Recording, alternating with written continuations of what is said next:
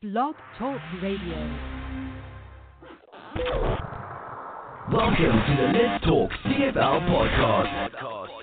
Roundtable discussion recorded live on Sunday and Wednesday nights. Visit Let's Talk CFL on Facebook for showtime. Brought to you by the Let's Talk Sports Groups on Facebook.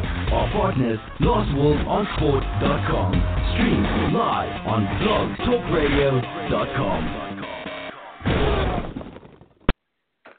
Hey, good evening, football fans, and welcome to Let's Talk CFL podcast, episode number 408. I'm your host, Christopher Jones, and this is the last episode of Let's Talk CFL podcast in the 2019 season. Is it? No, maybe Sunday is. I don't know.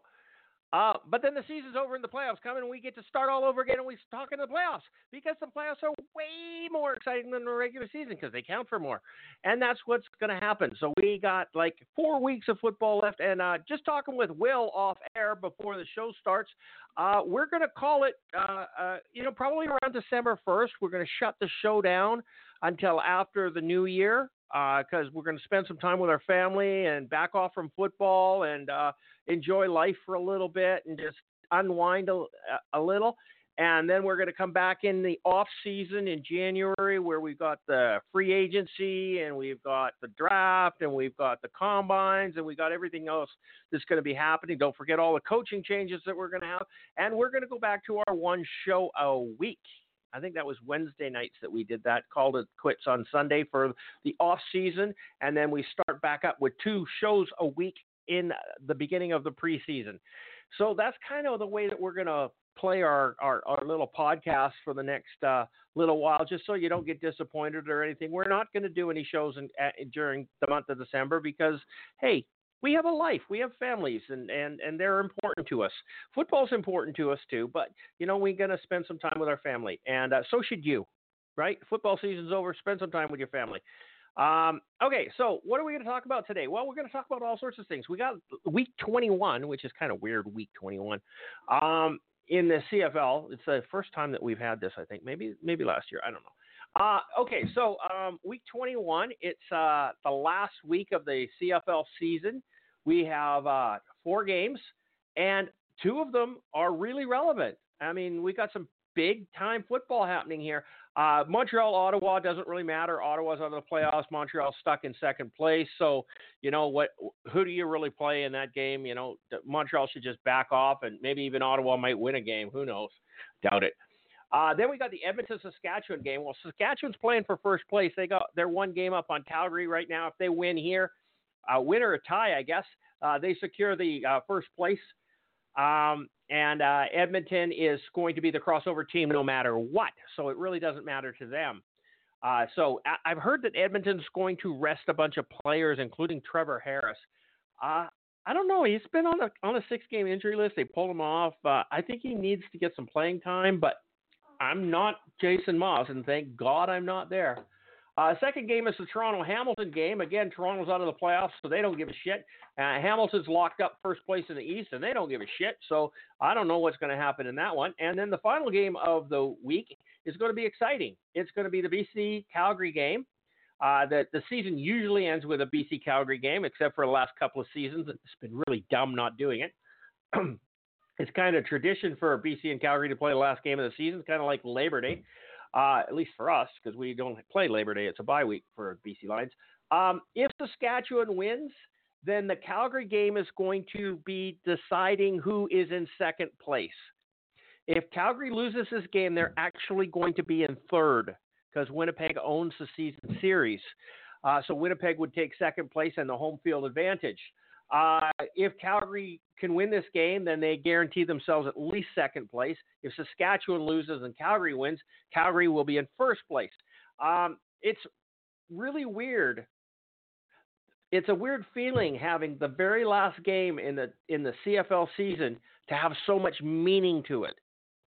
Usually we don't care by this point in time. Calgary's locked up first place and it's really a nothing game. Do I play starters? Do what happens? You know, you play a couple of D linemen and break their necks, and then they don't get to play in this in the finals, and then they get Calgary got their butt kicked. I remember that happening one year. Um, so you know, it's just one of those things. You just uh, what's going on. But week 21 is exciting because there are two meaningful games of football. And that's exciting. So, what else have we got to do, talk about tonight? Okay, teams that released their nominees for the individual player awards. Well, the teams, kind of the coach votes on this, and so does the local media.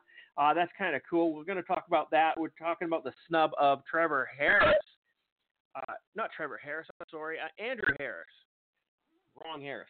Rick Campbell says he hasn't been told one way or the other. I, I got a theory on Rick Campbell. Boy, I'm going to lay it on you guys later on.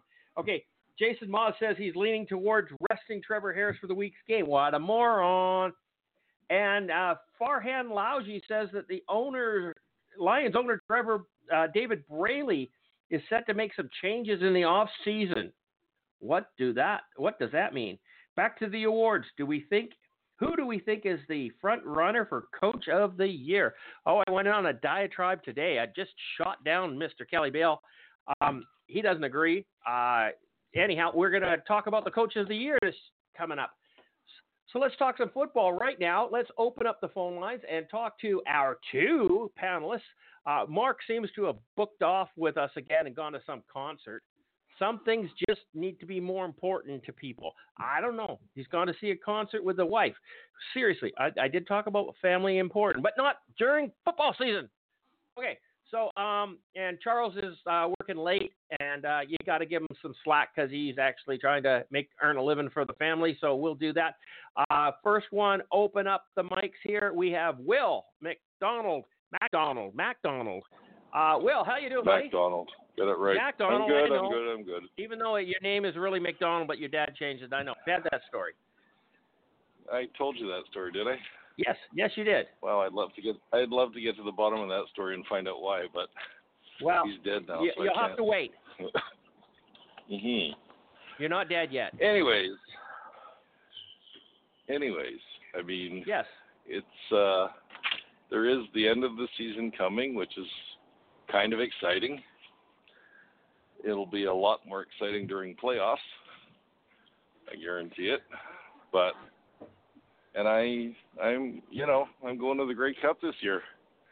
So any uh if uh, Saskatchewan gets to the Grey Cup, any Hamilton fans, please feel free to send me your jerseys because I'll wear them at the at the Grey Cup. Okay. Well, you're assuming, of course, that Hamilton's going to be in the Grey Cup. Hamilton and doesn't matter. Hamilton something to say fans doesn't matter. Hamilton fans, Montreal fans, send me your jerseys. I'll wear them if Saskatchewan's in the Grey Cup. You have to wear something, So- buddy. And it's not going to be green. I'll guarantee you that. It's not going to be green. I guarantee you that. So yeah, I'm starting to sound like an Edmonton fan from last year, but I've always confessed my hatred for the Riders. So you know what can you do? I, I did that online Speaking today, of- talking with Kelly Bale. I Uh-huh. just said, you know, and he says you picked the Riders to be in fourth this year. They they're ending up in first, and I said. I always pick the Riders to be in fourth. Actually, I'm surprised I didn't pick them to be fifth. I don't like the team. I said, so it really doesn't matter where I put them. It's kind of like uh, Rod Pedersen is putting the Riders in first place every year. really doesn't matter. It's not reality. We know that. Okay. Well, and in reality, to be honest with you, the Riders are one of the big surprises of the year. Let's face it. They uh, hired Craig Dickenson as their head coach because they didn't have a choice because they couldn't talk to the two guys that they wanted to hire. And I don't know if they had any cap management cap left after Chris Jones pissed off two weeks before the season started or whatever it was and then they start the season. They lose uh, one of their best offensive linemen in Brendon LaBatte, and then in the first game of the season, the third play, their starting quarterback gets hurt for the entire year. So you know what? Well, not not the well entire year because he's back playing football with Winnipeg. No, I know So he not- is, but but a good part of the year, and quite truthfully, they actually have played quite well this year. Uh, I'm Oh. I'm not above giving them credit. I just hate them. Okay, so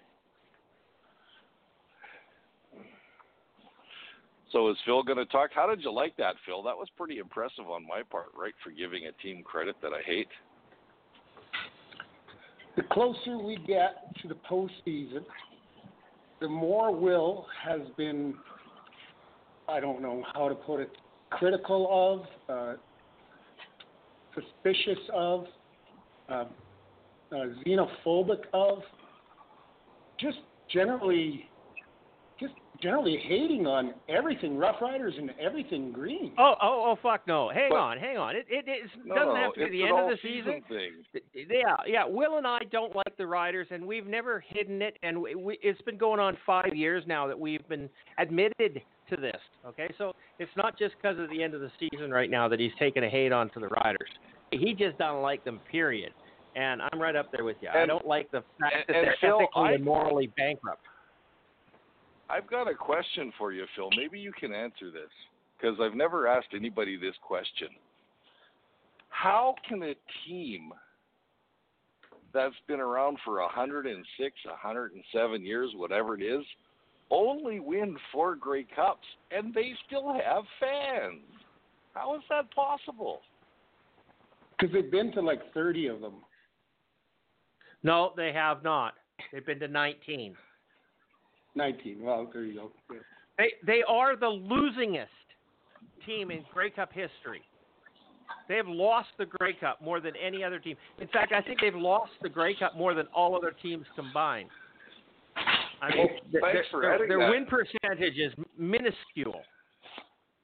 Thanks for hmm. adding that, Christopher. Now I'm curious to know how come they have fans? I don't don't, know. get it. Well, I, I guess that because the fans have nothing else to do. But then again, the Cleveland Browns have fans too, so They do. They do.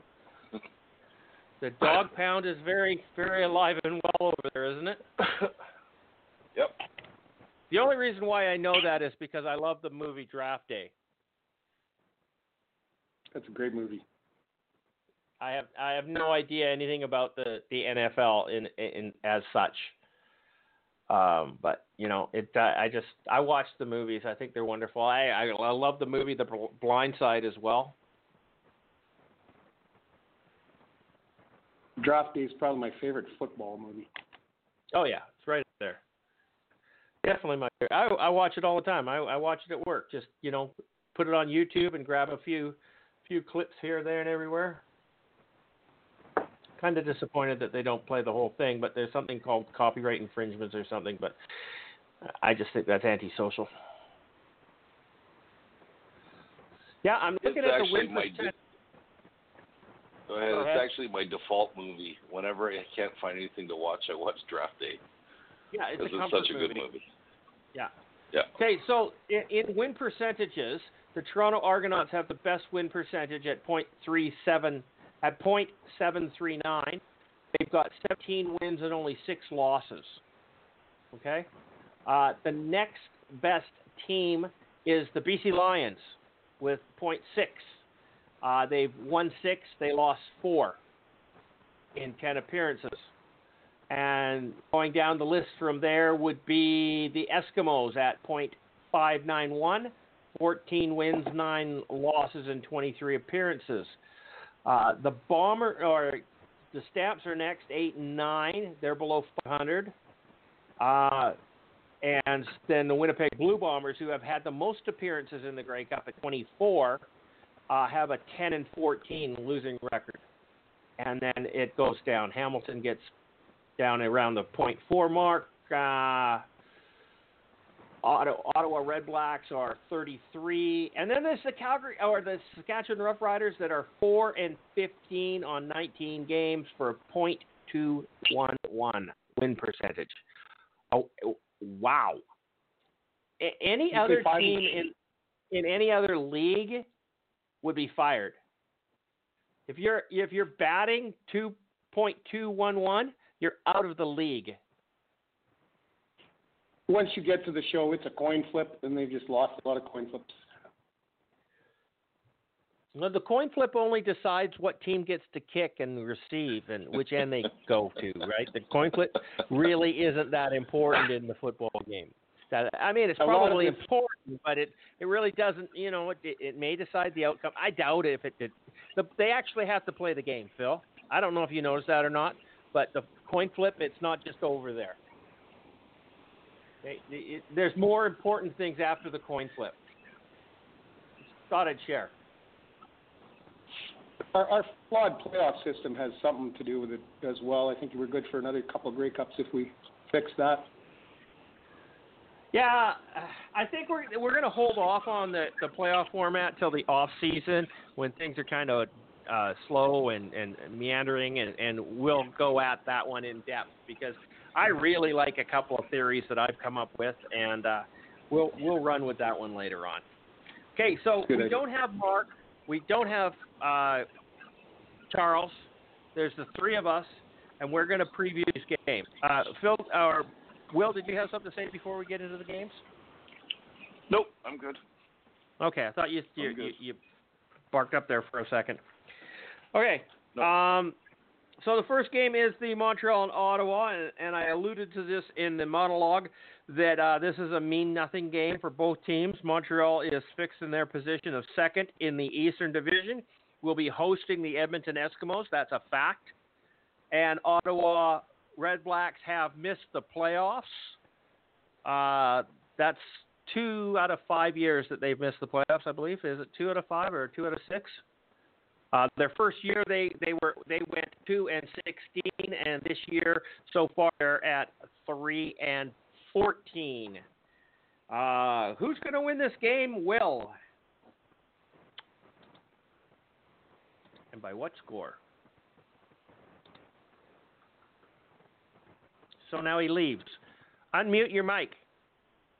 You're talking to the wall. I said, is it is it is it Ottawa at Montreal or Montreal at Ottawa? Montreal at Ottawa.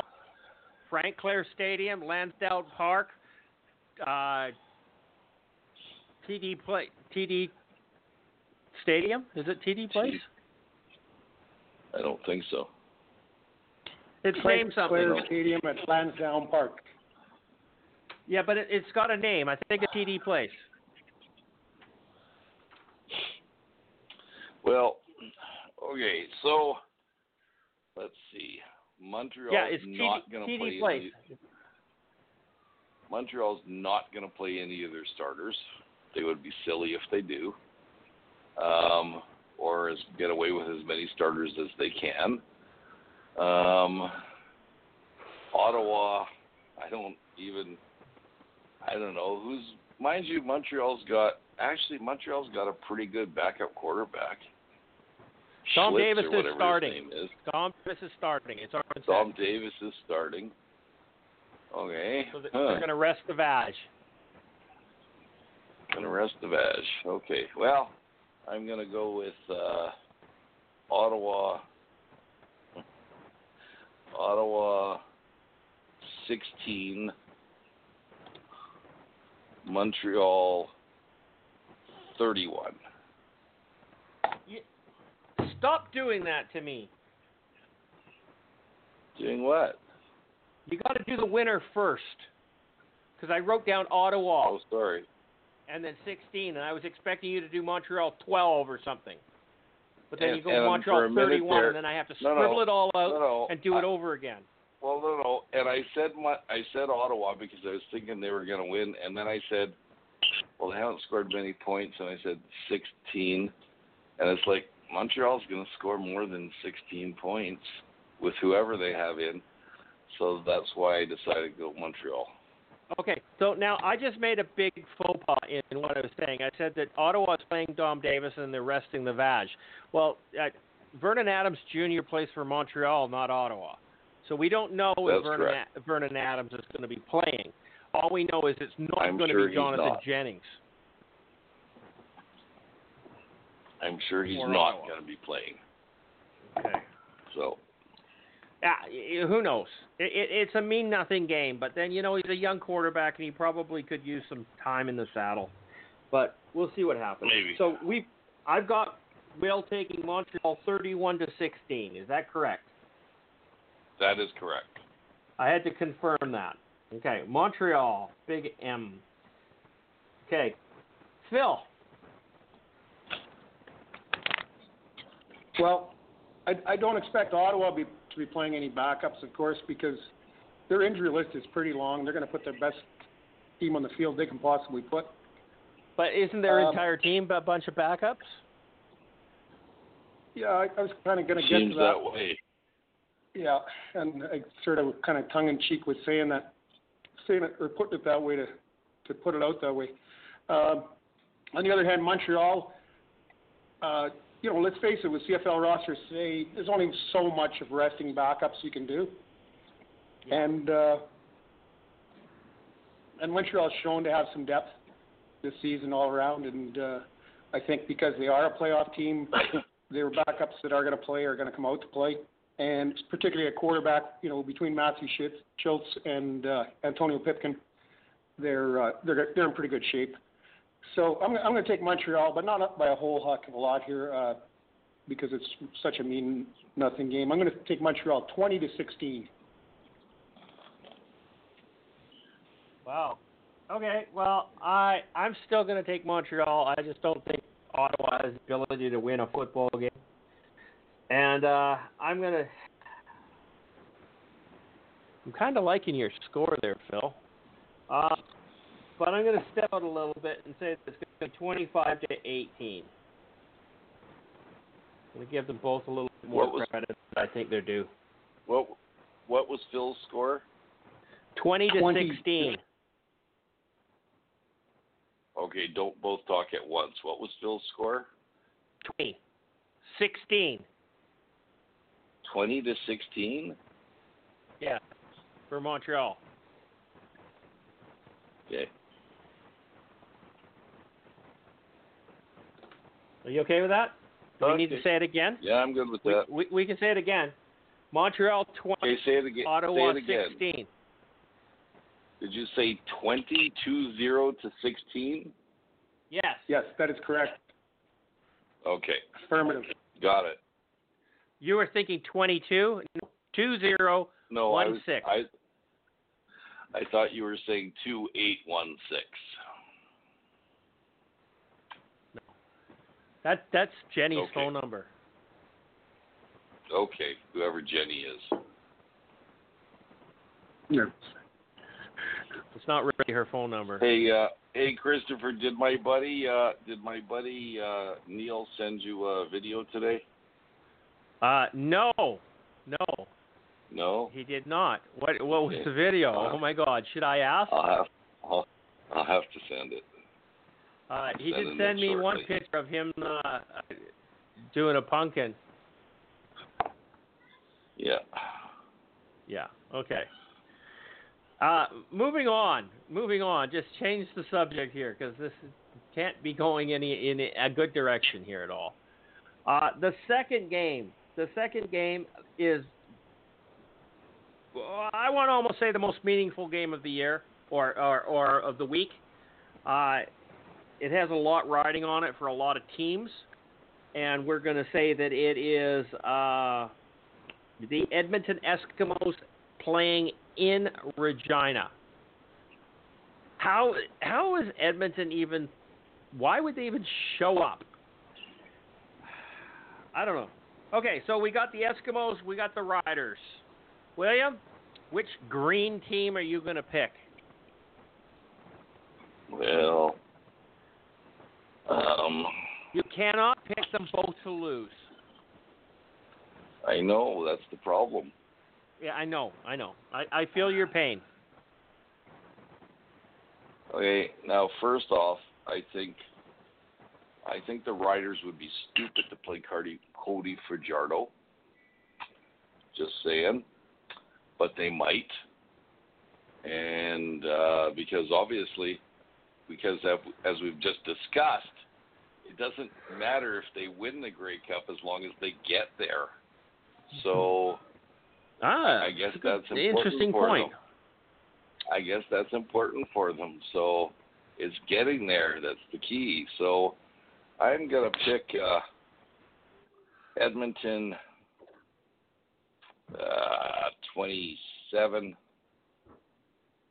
Um, yeah, Edmonton 27 and Riders 24.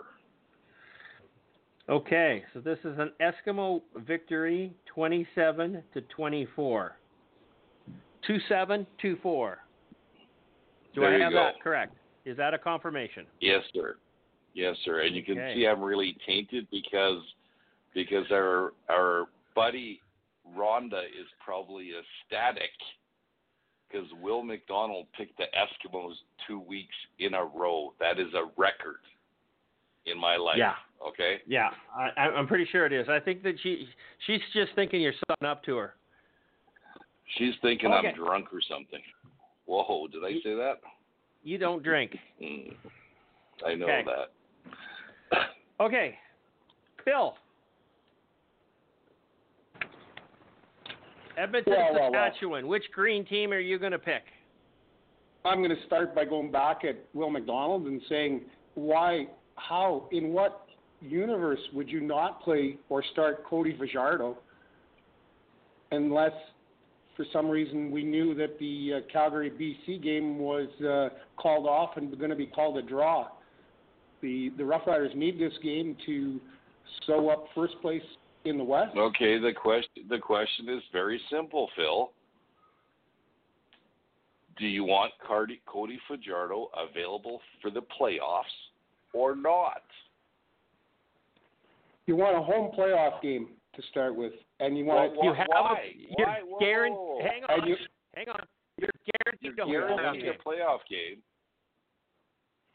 And we want the Guaranteed a bye. playoff game. We want to go to the Grey Cup the same way the Calgary Stampeders have con- gone to the Grey Cup for But three you're seasons but in a row. But you're not you're not going to the Grey Cup if Cody Fajardo's not there. And and and how how well that has that worked for Calgary? They got what one victory in three games? Is that what you're said? Wasn't it? Getting to the Grey Cup is the first thing. And to get to the Grey Cup, the best chance to be in a Grey Cup is to host the Western Final.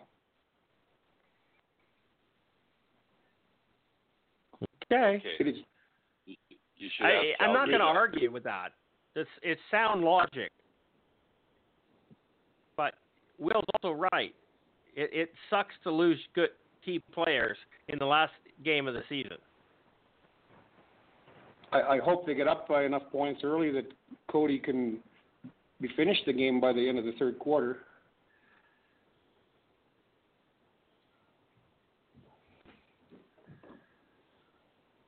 And that Well- said, I think the Riders are going to have their foot on the gas early on. So I'm going to give them the edge by 31 to 20. And all those 31 points will be scored by seven and a half minutes into the third quarter. Who's who's your kicker? Who's your who's your field goal kicker? Losser. Who? Lauther? Mr. Yeah. So is Yeah, he scoring all the points? Are we talking about field goals here? No, actually, the Riders are second in red zone efficiency in, in the CFL. I, I, I'm not I'm not disputing that. I just asked a question. Yeah, well, if you if you uh, listen to uh, CKRM, you'll find out that uh, the last few weeks it's only been six dollars off pizza at Western Pizza. That means that Brett Lauther has kicked two field goals in the previous week. Uh, we haven't had one of those fifteen dollars off pizza night or pizza weeks for a long time at Western Wow. Pizza. I just learned something about the CFL. Did you know that in uh, in 1940, in the year 1940, it's the only year that it happened. They the uh, Grey Cup was decided by uh, the highest point score in a two-game series. They played one game November November 30th, and the next one on December 7th. It was the Ottawa Rough Riders and the Toronto Balmy Beach.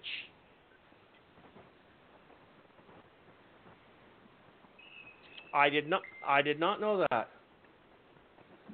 Huh. Interesting. Ottawa won the Grey Cup by a combined score of 20 to 7. All Eastern Grey Cup. That didn't kill the league.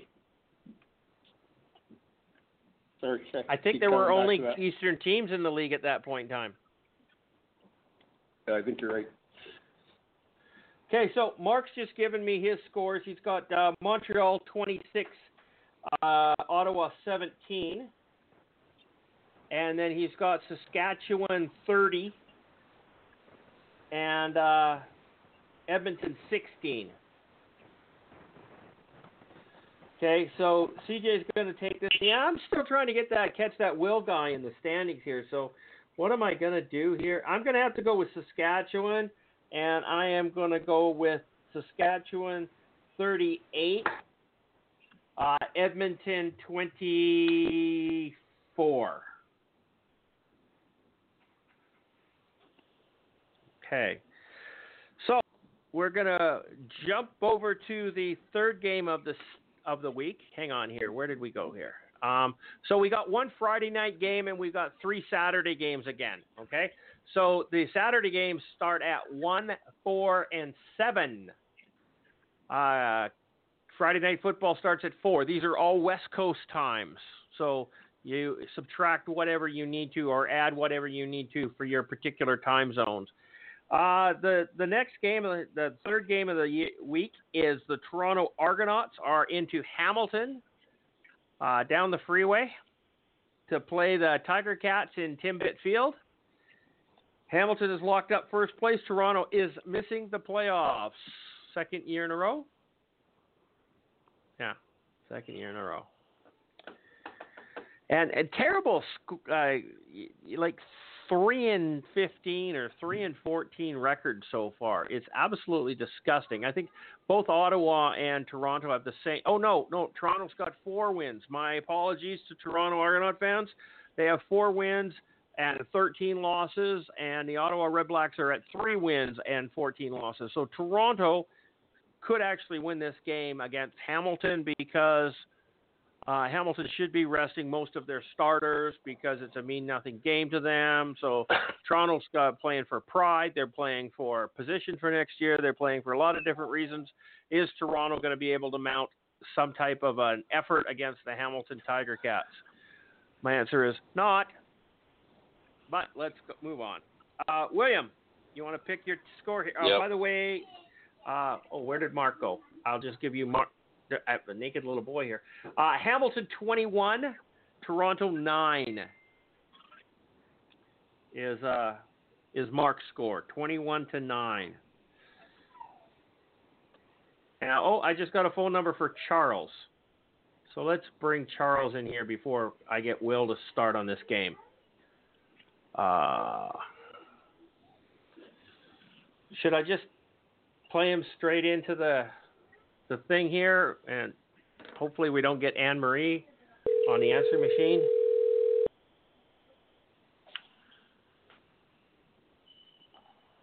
Look at that. We got Charles right off the bat. Yeah, work quickly. Speak up. There you are. You're on. You're on the air, Charles. I don't know if you're listening to the podcast or not. Uh, we've we previewed. Hello, Charles.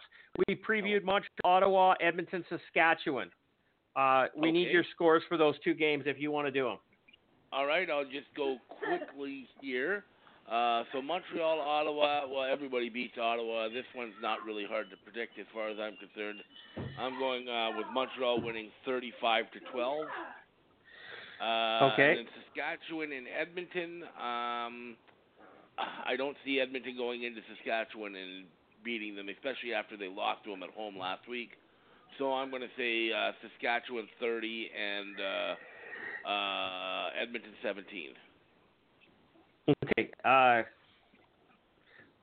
the, all of our scores are very close in there, so there you do have a, a different score than everybody else. So we'll just leave them like that. But you're very close to a couple. Okay. Okay. So uh, you are first up on the Toronto Hamilton game.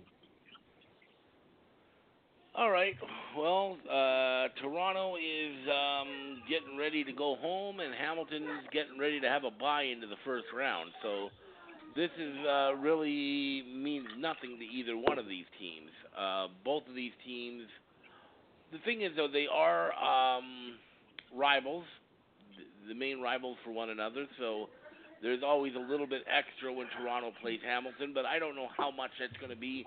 I don't know how much we're going to see of the Hamilton starters with. Um, you know, they want to make sure they get through this as many uh, um, as little uh, injury as possible. Remember a few years ago when Calgary decided to um, play all of their starters for a good portion of the game, and I believe in one game they lost three offensive linemen, and they didn't end up winning the Grey Cup that year because their offensive line got depleted. Uh, you might see the starters maybe for a quarter, but I think Orlando Steinauer is smart enough to. This is a mean nothing game, and um, even if they have to um, sit the guys for most, if not all of the game, I don't think anyone would blame them. They're they've got really nothing to play for and nothing to prove. They've had a good year. Toronto's just trying to get out of this game without uh, having guys uh, getting injured to start the off season. So I think it's going to be close because I think you're going to see a lot of the backups for Hamilton playing. But I do think Hamilton will still win. I, I, this is probably going to be a lackluster game. Uh, so I'm going to say Hamilton 21 and Toronto 15. That was one five. Yes, 15. Not 50. Okay. Not for Toronto. No, no, I understand that one five. I didn't know if you said one five one six. I got a little baby No, crying in the background here. Sorry, guys, if I that's heard that. uh, He didn't hear my. He didn't like my pick apparently because he started crying. no, he did not. He just started wailing as soon as you picked the score. Yeah. Um, you don't think the Toronto Argonauts are playing for some pride here, and they're playing for uh, auditioning for jobs for next season? You don't think they're going to come out there and, and give it their all? You think they've I mean, packed up and gone golfing? Uh, I don't know. I Or mean, they just don't have anything to give. I mean, really, I just if you're an Argo player, even though you're playing Hamilton so on, I just see this as really tough to get up for this game. Um, I mean, yeah, you want to play for pride, but at the same time, you don't want to uh, screw up your off season with an injury. But uh, hey, they might come out and play a heck of a game, but uh, I don't know. I just have a trouble, tough time seeing them get up for this one. So maybe they will. Maybe they'll surprise me. I'm just not convinced it's going to be that big for them. Okay. William, Yes. You know what? I think Hamilton is going to play as few of their starters as they possibly can. And Toronto's going to play all their starters because it doesn't matter. Whoever the starting quarterback, hopefully it's not James Franklin. Oh my God, why would they bother? Um, so, hey, I'm going to go uh, Argonauts. Argonauts 40 and Hamilton 19. you're serious, right? Yes, I'm serious. Have I ever not Okay. been serious? No, you, you you've always been serious, and, but I and notice, notice when I made that announcement, your grandson didn't cry, so that must Hmm. tell you something. He didn't like my pick, but he apparently liked yours. I, I just Yep. I don't think Toronto has scored 40 points in four games combined this year. Never mind one. Well, but they have McLeod Bethel-Thompson, he's he's he's capable of doing that. So I I'm I'm giving you a chance, CJ, to be tied with me as the biggest loser. Okay? So There you go. This is mighty sporting of you. I hey, know. Mark Scott, Hamilton Tiger Cats winning this one 21 to 9. Phil, what's your take? Well, I think everybody involved with the Toronto Argonauts organization is going to be watching this game very closely. The future of the Toronto Argonauts and the future of many jobs around the team are going to be decided a little bit by what happens in this game. And for that reason, I'm I'm going to pick the Toronto Argonauts to win this game. because Hamilton is going to be resting some of his starters. They have no reason to uh, to risk anything in this game, and I believe Orlando Steinauer is smart enough that he will not. So I'm going to take the uh, Toronto Argonauts, say 28 to 24. You know, you've pissed me off, right? I just thought I'd share that with you. Because I figured for sure you're going to take Hamilton, and I was going to take Toronto because Toronto was uh, has a fair shot at, at winning this one, and I was going to go 28 to 25. And now you're just taking 28 to 24, and I can't do that because that's off by one point, and one of the point is going to be that. Yeah, I watermelon blocked you. you did. Yeah, you got that watermelon on your head. Uh, and is there tin foil under that so you don't get your hair all greasy? Saran wrap.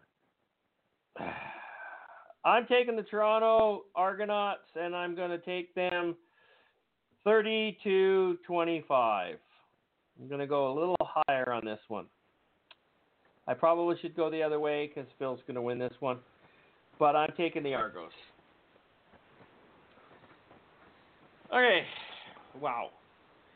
The last game of the season between the Calgary Stampeders and the British Columbia Lions.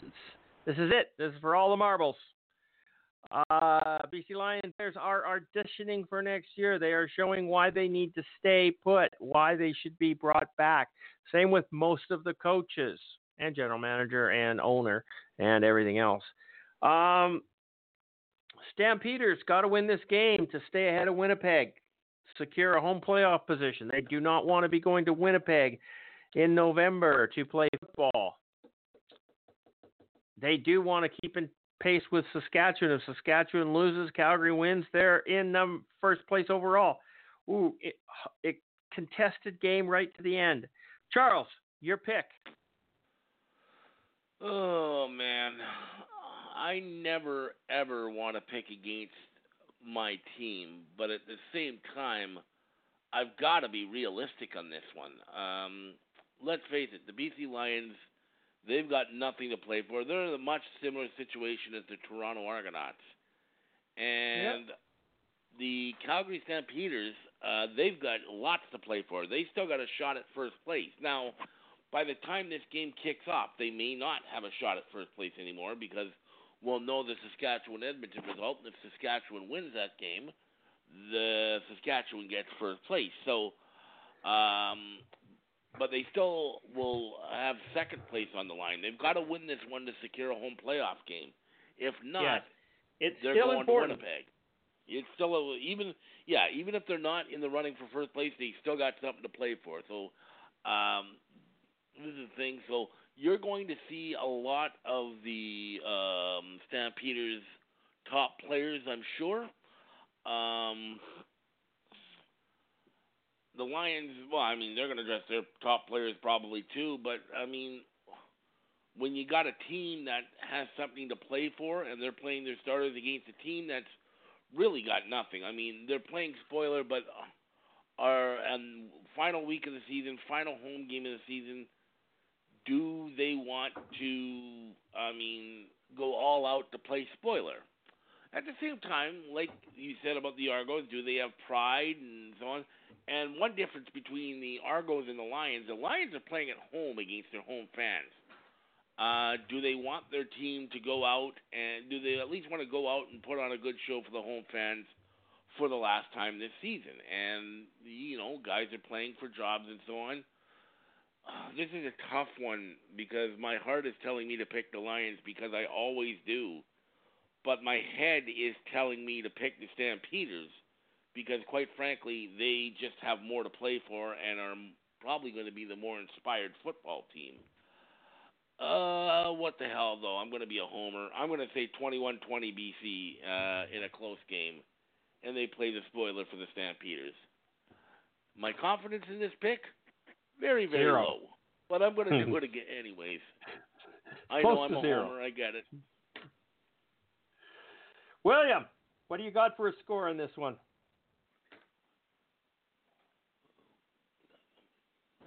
Well, you know what? I, I think I think the BC Lions will be more motivated than we think they'll be to be this because there's a lot of Calgary BC connection in this game. You got Clay Brooks, you got Tate, you got Nick Lewis, um, Rich Stubler. You got players. That's right. You got players. So Nick yeah. Um, there's a bunch. There's a couple of players. Lemar Durant. He's not going to play because he's injured. Um, but yeah, there's some connection here. So I think they're going to give Calgary everything they got because, of course, these guys aren't going to be in the playoffs like Calgary is. So you might as well kick them in the you know what Yep. if you can before the playoffs start. Um, and and just so Phil knows that I'm an equal opportunity employer, I would not play my starters if I was Calgary. They made the playoffs already. That simple. You Play don't think the home quarter, playoff game is they can do. important enough? No, I don't. I don't because Okay. we did it before. We did it before, and they hurt two guys, and they lost their home playoff game. Doesn't matter home or away. You got to get to the playoffs first, and they've Well, they're going to get. the. They're in the playoffs. They got to get to the Grey Cup. Um, so right. if Saskatchewan loses, is your philosophy the same? what? You rest your players? Yes, absolutely. Even though you you have first place on the line with a bye. and absolutely, and Calgary uh, and Calgary is beat up right now, and I- I- they could use I think an extra week idiot. off. Well, no, okay. no offense. You're, no you're offense. allowed. You're allowed. I don't well, think no, I Dave Dickenson by that, do that. but well, no, I'm not saying he can do that or he will do that, but I'm just thinking from outside the box, and it's happened to them before. Okay? Oh, we know twice. I know, and so it just doesn't make sense. But will they play their starters? Of course they'll play their starters. But I mean, you think about it. Say somebody comes in on Bo Levi and and takes Rolls his up knee his out, ankle. not on purpose or whatever. Yes, or whatever. Well, then you switch to Nick Arbuckle, who, yeah, he's he was good when he played this year, but he's not Bo Levi. Okay, I'm just saying. So, but I, I guess I'm sure they use this back and forth all day long, and I guarantee you that if if a player is on the cusp between taking the game off and playing in the game because of injuries or a beat up body, he will not play because they want their starters for the playoffs. Okay? Who do we think has do, do you think Calgary has a better chance going into Winnipeg with Bo Levi as the starter or Nick Arbuckle as the starter? That's all I'm saying. Anyway, Well, nobody's going to dispute that. We know the answer to that. I should in reality, I should pick BC in this game, so I would be guaranteed a Stampeder win. Every time Okay, you do, but- lose. I know, so I can't I can't do that though this weekend.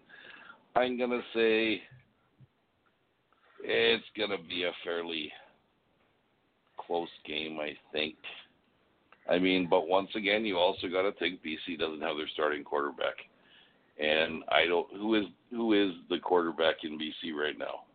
Danny O'Brien. Uh, Danny O'Brien. Danny O'Brien, and has he been Backed up by impressive Brandon or Bridge. not? He's been in pylon because- mode. Okay. So that'll change me a little bit. I'm going to say Calgary Stampeders 32, the BC Lions 16. Unless we see Brandon Bridge. Uh, Right. on, somebody's got to have some humor here. Mark is picking BC 23-17. Really? Mark's a loser. well, yeah, yeah, yeah. Okay, I'm not going there. I think BC is the one that's going to lose here.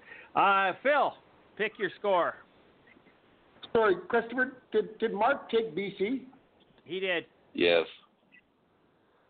by what score? 23-17. Oh.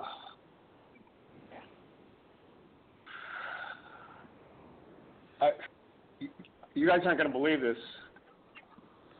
I, I might have to take BC.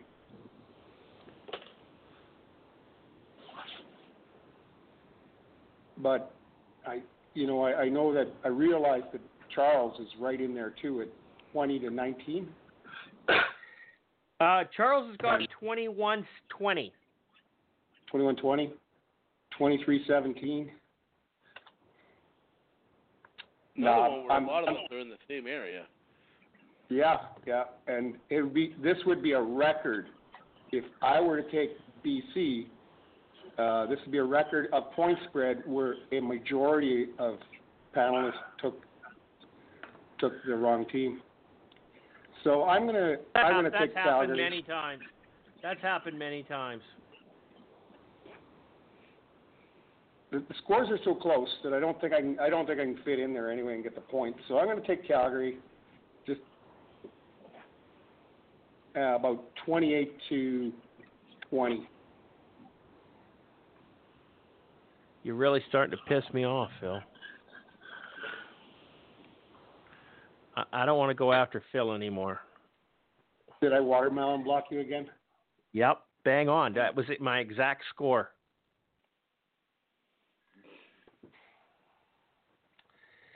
Uh,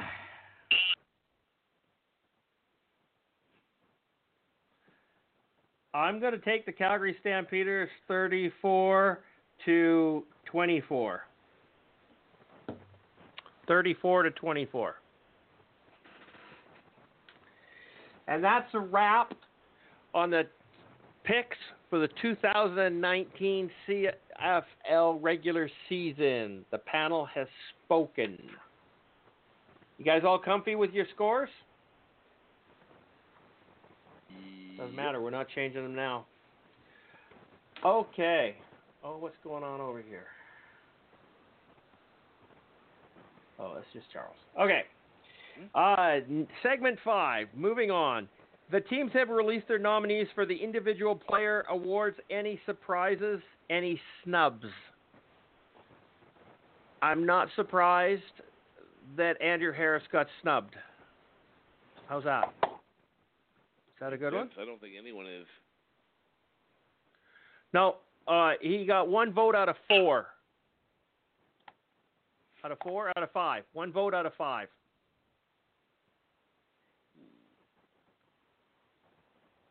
Bob Irving is and the we only know one that who voted and for we him. know who He- voted he- for him. Bob Bob, Irving. Bob Even- Irving, yeah. Bob Irving. Even his coach, Mike O'Shea, voted against him. Jesus Okay. Christ. No, that's Mm. Christopher, but you're close. Okay. I think that's very telling, by the way, too. What Can is- I add that if O'Shea is not out of Winnipeg next year, Harris is.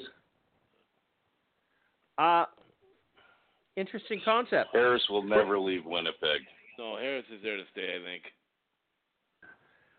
I I After this- personally think. eh, Hang on, hang on. If if Andrew Harris leaves Winnipeg, Mike O'Shea will get lynched. Yeah. So O'Shea just- is done I'm- in Winnipeg. Yeah, I'm just putting that out there. Okay. Uh, we're going to talk about coaches in a bit. We got both. Uh, we got a segment on Rick Campbell, and we got a segment on uh, on uh, Coach of the Year. So we can talk about coach. I have a theory on coaches, and I'm going to throw it out there to see what you guys think of it. Uh, okay, so the team's nominees: uh, MOP, BC Lions, Bryan Burnham. No surprise there. That's a unanimous decision. Okay, unanimous decision. Uh, Edmonton Eskimos have Trevor Harris. Stampeders have Reggie Begelton. Cody Fajardo in Saskatchewan. Willie Jefferson in Winnipeg. Okay, so there's your MOP selections for the Western Division. Who wins it? Just for the West? Just for the West. I'm going to write it down. West nomination, MOP. Who gets it? Reggie Begelton? Trevor Harris? Bryan Burnham, Cody Fajardo, or Willie Jefferson? Uh, my I first I like to I want Burn I'd like to say it's Burnham. I don't think it's going to be. be uh, I mentioned this before because he's not on a playoff team. I honestly think the West uh, nominee is going to end up being Cody Fajardo. I, I think you could discount Willie Jefferson and Trevor Harris. Just Yeah. eliminate them. I don't think either one of those And- ones. You got Cody Fajardo, Reggie Begelton, and Bryan Burnham. Bryan Burnham. And you're going with Fajardo. I think it's going to go to Fajardo. Um, I want it to be Burnham, but it's not. I just don't think it will because they're not on the playoff team. So I think it'll go to Fajardo. I, I really dislike that attitude. I do I'm- too, I'm not- that. I'm not saying you're wrong. mhm. I just I, I just don't like it. Okay? Because I'm gonna actually me, I'm I'm gonna write these down here, okay? Yeah. Yeah. I should do this twice. Because for me, uh, it's most outstanding player, not most valuable player. Uh, if it were most valuable player, to me, the uh, the non Fajardo would win. Yeah, No to me, most valuable player too, though that uh, that holds water to me in terms of um, Burnham not getting it. But most outstanding player is just basically based on individuals. So I think um, in the West, I just on the the catches and the way he's performed, uh, I personally think the most outstanding player is Bryan Burnham. But I think too many people are going to lean towards um, uh, Fajardo because the Riders are in the playoffs and potentially first place. So I that's why I think Fajardo is going to get the nod. Okay. Uh William. Who you got there? Hands down, 100% Bryan Burnham. Okay. We don't have Mark here pick, but we're gonna get his pick. Um Phil, who you got? Never mind. You're talking about the premier elite player in the CFL right now, so it's going to be Cody, right? Elite quarterback. Come on. Elite. Well, no, premier quarterback. Two weeks ago, my pick was Bryan Burnham. Okay, is it still But- there for the West? You know, I, I think, I think as you know, as uh, Bryan Burnham has kept up his play as good as he could with his st- statistics the last couple of weeks, particularly with his starting quarterback being down. But Cody Fajardo has finished a, uh last play or last minute drive for a walk off field goal again, yet again in this last week. So I am changing my pick to Cody Fajardo of the Saskatchewan Roughriders. I'm shocked and dismayed. You know, I'm amazed that you say you've changed your mind in the last two weeks. He lost to Calgary, and he almost lost to Edmonton. Wow. Okay. Uh, I know what that well- calls for. he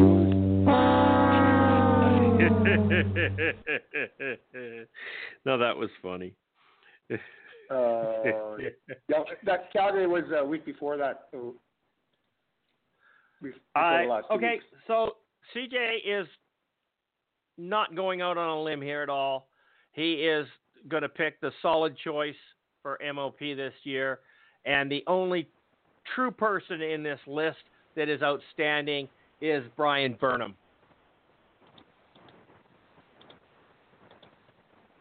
Now, the problem is, does everybody else see it the same way? Obviously, we don't see it all that the same way on this page, including my Homer, my my Homer buddy over there, Charles.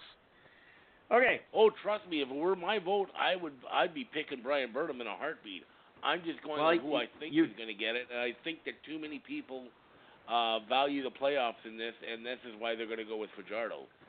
If it were up to me, it'd be Burnham without a, without without even thinking about it. well, okay.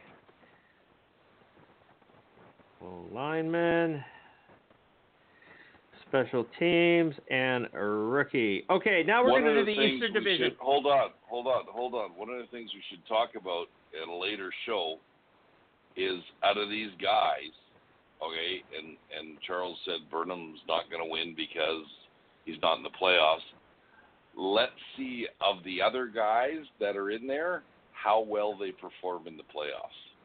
hmm That'll be an interesting comparison Yeah. to see Okay. if it was even worthwhile excluding Burnham. So we're going to go. Yeah, good point. We're going to go over to the Hamilton Tiger Cats or the Eastern Division and start off with the Hamilton Tiger Cats. Unanimous selection of Brandon Banks. Uh, Toronto Argonauts by default have gone with Derel Walker. That's kind of the way that uh, Calgary did with Bo Levi Mitchell last year. They just had nobody else. Uh, Ottawa Red Blacks have Avery Williams. Who? And uh, Montreal has a unanimous selection of Vernon Adams Jr. Charles, who's your pick here? Well, first of all, I'm looking up to see exactly who Avery Williams is, because Yeah. I uh, no no insult, but I honestly have never heard of him. He's a Yeah. linebacker apparently for the Red Really? Blacks. They're going with a linebacker. Well, he's also their defensive selection, so that, would stand you to reason. Yeah, okay, that tells you everything you need to know about the Red Blacks this year. Uh, so he's not going to be my pick.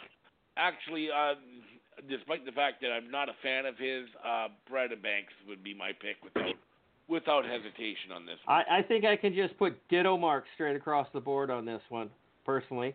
Uh, William?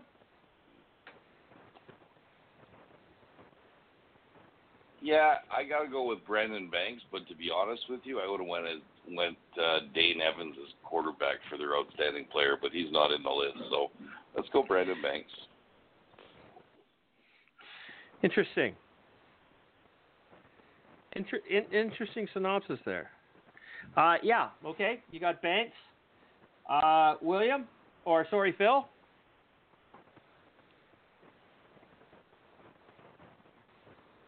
Turn on your mic first. Phil, turn on your mic. Okay, Phil's disappeared. Either we lost, lose him. No, he's on here somewhere, but he's just not talking. Okay. And Sorry, I I'm was on a, I was on a pee run. Well, uh, you got to be a little quicker with the pissing, okay? Shake it more than twice you're playing with it. Now let's go. Who is your MOP for the Eastern Division? Oh, this is. uh I wish it was a lot tougher than it is, Yeah. because uh, there just isn't much there. Uh, Derel Walker, he's a terrific player. He's had a good season, but I'm certainly not going to give it to him. So, and of course, Avery Williams, he's a great middle linebacker, but it's not like he had a Solomon Elimimian type season the year he won mo- most outstanding player. So, so it comes down to Vernon Adams Jr. and Brandon Banks. The media out east loves Brandon Banks, and I believe we're going to get golden stars for these. So uh, I'm going to pick Brandon Banks for the Eastern nominee. Okay. Uh, we're going to go to the defensive players right now on the uh, Western Division. And the Western Division defensive players are for the BC Lions, TJ Lee, uh, Edmonton Eskimos, Larry Dean, Calgary Stampeders, Tre Roberson, uh, Calgary Stampeders, Charleston Hughes, and Willie Jefferson for the Bombers. Charles, who are you going to pick here? Uh, I'm going to pick Willie Jefferson. He is he's had a really really good season. He's been kind of the uh, the top of that defense there in Winnipeg. They have had their ups and downs, but for the most part, he's been very good this year. So I'm I'd pick Willie Jefferson. He he set an, a uh, record this year, didn't he? Uh, he set he set a CFL record last week. Yeah. Do you remember that? Knockdowns. Knockdowns. Knockdowns, That's yeah. right. Knockdowns. Yeah. Knockdowns. Okay. William, who are you going to pick? You know what? He does not impress me that much. To be honest Never with did. you, I, I think I think he's more hyped than anything. Um, I'd be called a homer if I picked Tre Roberson, and not normally the defensive backs get that. So, and Phil Charlton is going to fall off his chair. Phil is going to fall off his chair when I say this. Charleston Hughes, because he's doing it every single year continuously. Is this not his second or third year in a row where he's led sacks? It's at least Yeah. his second. So there you go. Okay. Certainly Phil, not going to be making. Yeah. who are you going to take there, Phil? Well, some interesting nominees. I, I like that T.J. Lee nominee out of BC. Very interesting. Take a, a defensive back that you know I don't I hadn't heard a lot of talk about. Not like I read about the BC Lions every day, uh, but uh, I had noticed him on the field, and I think I talked about him in previous podcasts. So that was really interesting. Larry Okay, Dean, Phil. he's had a great season. Hang Yeah. on just for a second on TJ Lee there. Uh, the the interesting thing about defensive backs, if you don't hear anything about them, that's a good thing. No, absolutely, I agree. You I only agree. talk about like defensive backs when they're getting burned.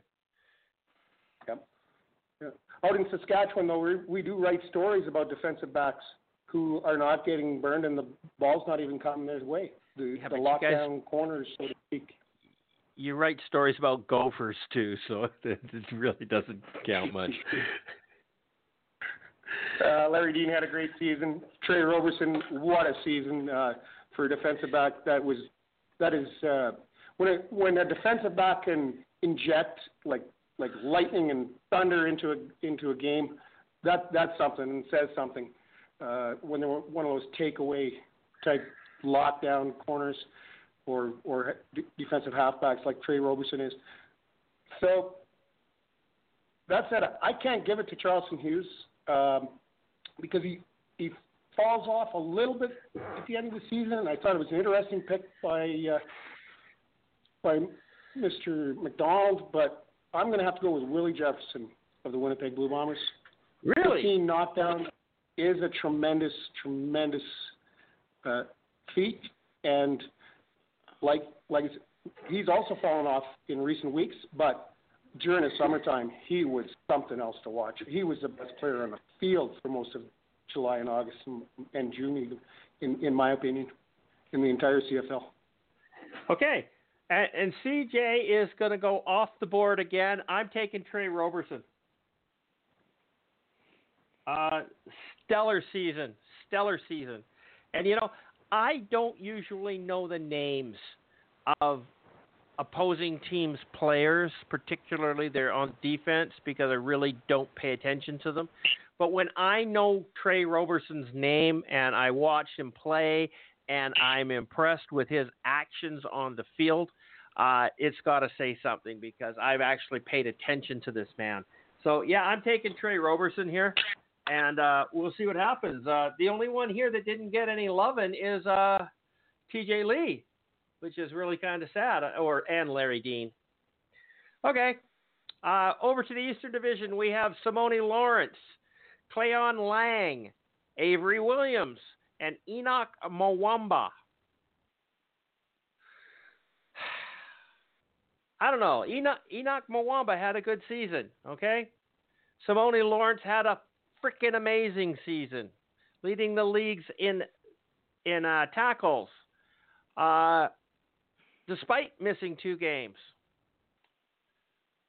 Okay, uh, I'm gonna let this one go to Charles. Who are you gonna pick there, buddy? Um. Um. Hmm. Uh, I'm gonna have to go with Simoni Lawrence. I think he's had a a really really good uh, season. He's been the anchor of that Hamilton defense that has been so good this year. Um, you look at it, he leads the uh, CFL in tackles with 95, four quarterback sacks, three interceptions. Uh, he's definitely my pick in, in the East. Okay, William.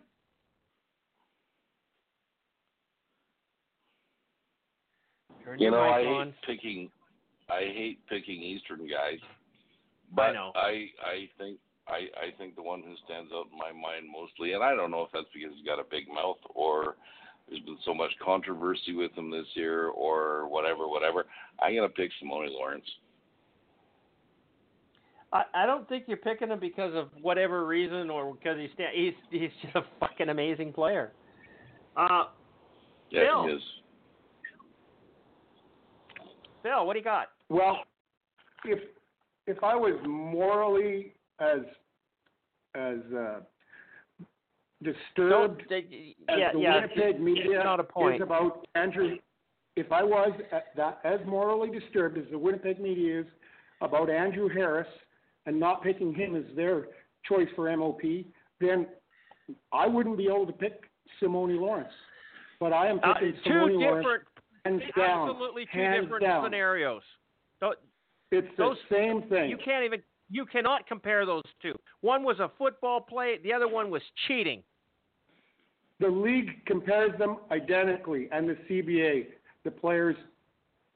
That's, Well. I mean, the players are our league. It's a two-game suspension. Either way, both players I think should be eligible. So I'm picking Simoni Lawrence. It's my protest pick because of some shallow-minded people in Winnipeg who wouldn't pick Andrew Harris. Uh no. Okay. But you get the Raspberry Award there. I'm gonna pick Lawrence as well because because he deserves it. Absolutely deserves it, and I think he got uh, villainized over the hit on uh, C- Cody uh, Zach Caleros. I don't think it was a dirty hit. I don't think it was a late hit, and I don't think he should have got suspended over it. So I'm still sticking with that gun, regardless of what anybody says. Simoni Lawrence is the best defensive player in the CFL. He's going to win it all, without question. Um, okay, back to the Western Division. Top Canadian. And in BC, we've got a guy named Lemar Durant. Unfortunately, got injured. Uh, Edmonton's, uh, oh, fuck you. Uh, Butang.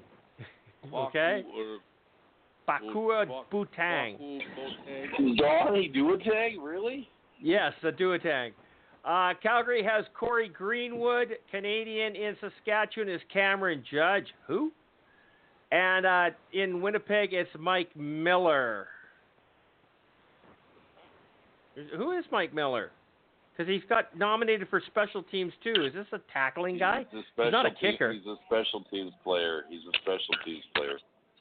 Well, it's kind of rare there's not a kicker on special teams. Okay, uh, Charles, pick your pick your poison. Top Canadian. Uh, top Canadian for me here. Um, this one's kind of a tough one for me, but I'm going to go with Kwaku Boateng. Believe it or not, uh, every time I was watching an Eskimos game, I was constantly hearing his name when the defense was on the field. He seemed to be having quite a good year. Um, Lemar Durant was an early um, candidate for me this year, but uh, I guess the injury kind of. Uh, derailed that. So I'm going with Donnie Duotang as as uh, as Will said it. He's my pick for top Canadian. Okay. And William, who do you have? I'm gonna make Wa- Rhonda freak out again. I'm going with Double D, Donnie Duotang. Donnie Duotang. And uh, Phil.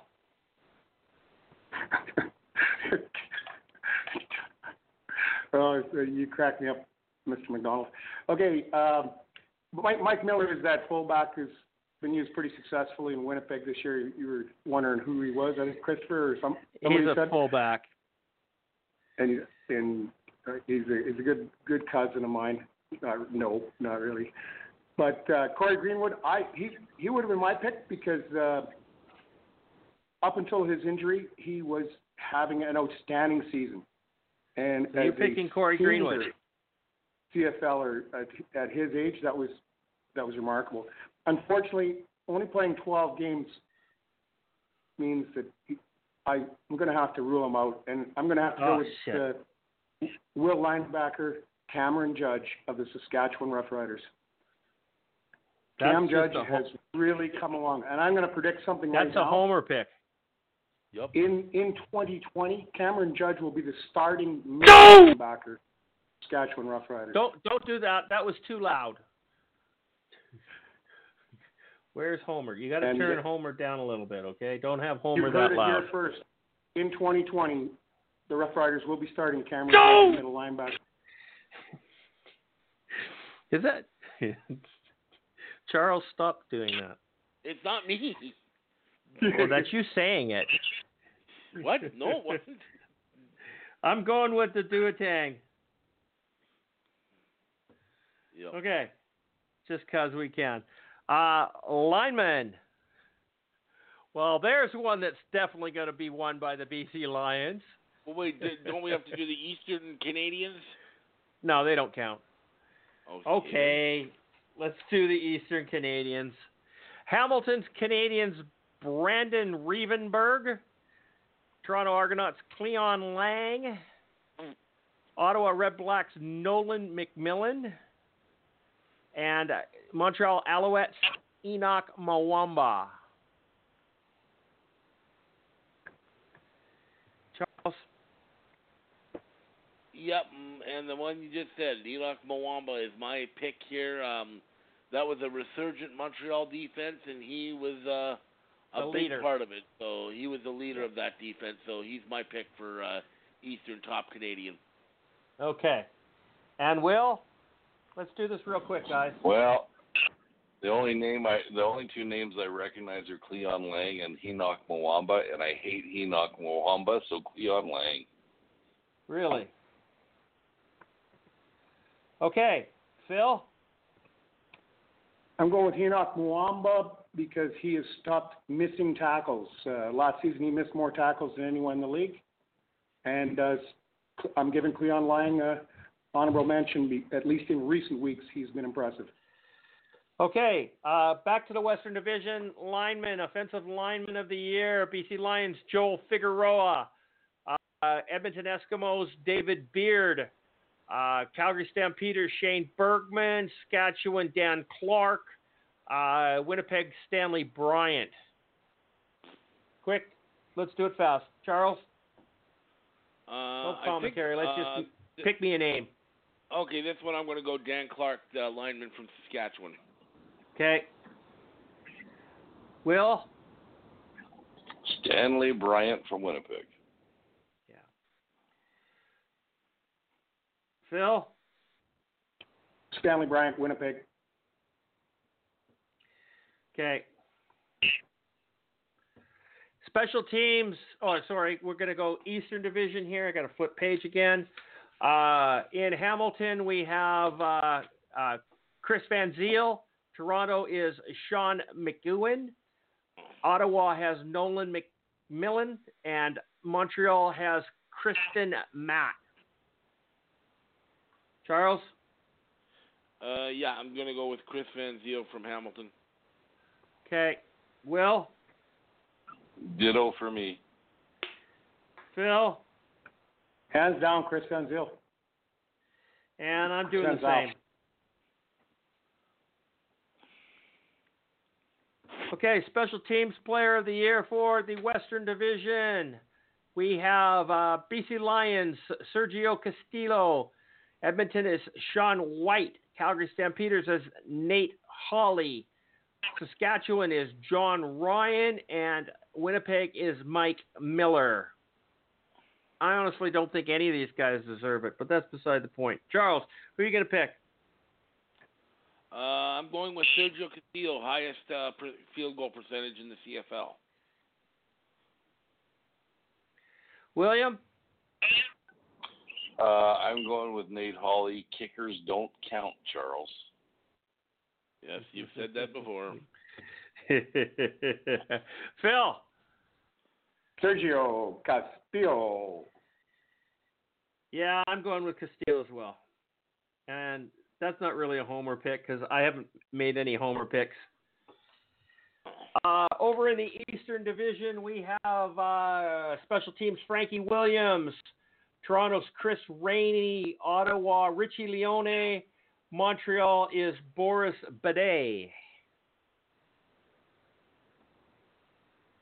I know y'all want to call him Boris Beatty, but I was listening to the uh, Montreal Alouettes broadcast the other day on Sirius FM, and that's how the French uh, announcer did it. He said it's Bidet, and the, who I was traveling with said, "Fuck, I'd change my name if that was it." Uh, okay, Eastern Division Special Teams. Charles, you got it. Go. Uh, Frankie Williams Hamilton. Williams. Isn't William? isn't a bidet an ass isn't bidet an asshole cleaner? Uh, yeah, Yes. I, I, I, yes, but I, I, gonna I go think it works the other way on women. Okay. I'm not- Okay. I'm gonna go with the with the with the I'm going with the Hamilton guy. That's not really his name, is it? What? Yes, Williams. Bidet. What, Boris Beatty? Really? Yes. Well, in French, you would pronounce it bidet. okay. Okay. I know I'm Phil. going with Williams. Phil. And I'm okay. Uh, of course, it only comes down to Boris Beatty and and Williams. And I've seen some scintillating returns out of Williams, and those excite me. So I'm going with Frankie Williams. Yeah, I'm doing that as well. Okay, Rookie of the Year, BCE Lions is Javon, Javon Cote. Uh, Edmonton is Vontae Diggs, Nate Holley, uh, Dakota Shepley, and Kenny Lawler. Charles, come on. Ooh, I mean, it's stuck in between two guys. Um, Name them. I'm gonna, I'm gonna, uh, I'm, I'm looking at both Nate Holley and Kenny Lawler. I'm gonna go with Nate Holley. You're going with Holley? Yes. Okay. And Will? Holley. Holley. and Phil. For me, it comes down between two guys: Dakota Shepley, not Shepley, and and Kenny Lawler. Who Um, are you picking? Uh, I guess I got to go home. Dakota Shepley. Okay, I'm taking uh, Lawler.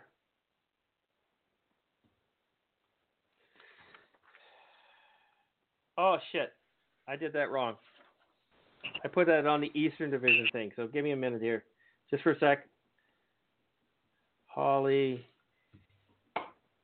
Shepley,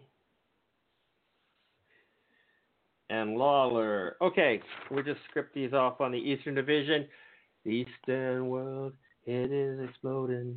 But no, no, sorry. Hamilton Tiger Cats is uh, Jaelon Acklin, Keenan Gilchrist from Toronto. Uh, Ottawa is Jared Fernandez and Wake Jake Wieneke. Winnicky. Wieneke? Sounds like small wee. He's got a small dick. Teeny weeny.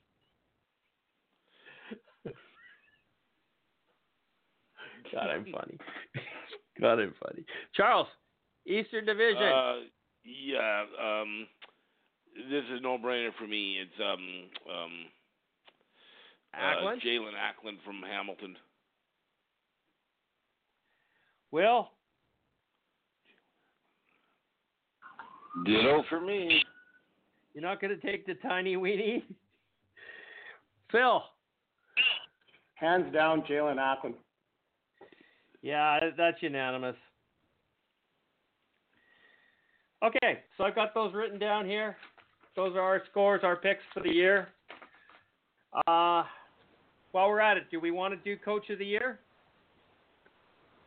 Well, that's another segment coming up later. Actually, I, I know that. I was just wondering if we want to Well, do we- that, but Yeah, they don't do we- Coach we- of the Year. they- They don't do Coach of the Year in an East-West format, so No, we're not going to do do they? that. No, they do not. So we'll we, we'll move on. We'll move on. Okay, Rick Campbell says he has not been told either way whether he will return to coach in Ottawa next year. Do we expect him back? I'm going to throw this out there right now just so that nobody steals my thunder. Uh, Rick Campbell will not be back in the Ottawa region. He will not be coaching the Red Blacks next year. He will join his buddy Brock Sunderland, his QB Trevor Harris, and his receiver Greg Ellingson in Edmonton. Jason Maas is toast. That's my prediction. Rick Campbell's going to go play coach football in his dad's town. Will he be back in Ottawa, Charles? Not a chance. Uh, he's done. Uh, it's time for him to move on. I think both him and Brock Sunderland, or excuse Brock Sunderland, uh, Marcel Desjardins. and uh, Marcel Desjardins are are finished in Ottawa. Well, Desjardins Yeah. has done dick squat for that team, period, since Brock Sutherland. And I would have to say Yep. that Brock Sutherland was the one that was moving the Red Blacks along, not Marcel Desjardins. Well, the, the, the, this is, um, I mean, that's the thing. Ever since uh, Sunderland left Ottawa, that's when the decline started. Yeah. So yeah, I, and, and, I, I and, and pissed off Trevor Harris. and, and this season, a lot of people will say, well, they won the or no, they were in the Grey Cup last year. They had a bad year. Uh, do they not get you know a little bit of a grace period? But when the season, this team has been an embarrassing train wreck. We went over it last week. A season like this, yeah, you can't bring these guys back. No one would have confidence in them. It, it would be different, and I I honestly believe that it's different if these were rookies, rookie coaches, hmm right? You, you, there's there's some grace in there in, in a rebuild, but that's not where they are right now. These guys are, are are veterans. They've been to the Grey Cup. They've won a Grey Cup, and and now they've absolutely imploded the team. No, I'm sorry. I he, he can't stick around. William, what's your thoughts on that? Do you agree with that? And where do you think Rick Campbell will land? Does my theory on Edmonton have any merit?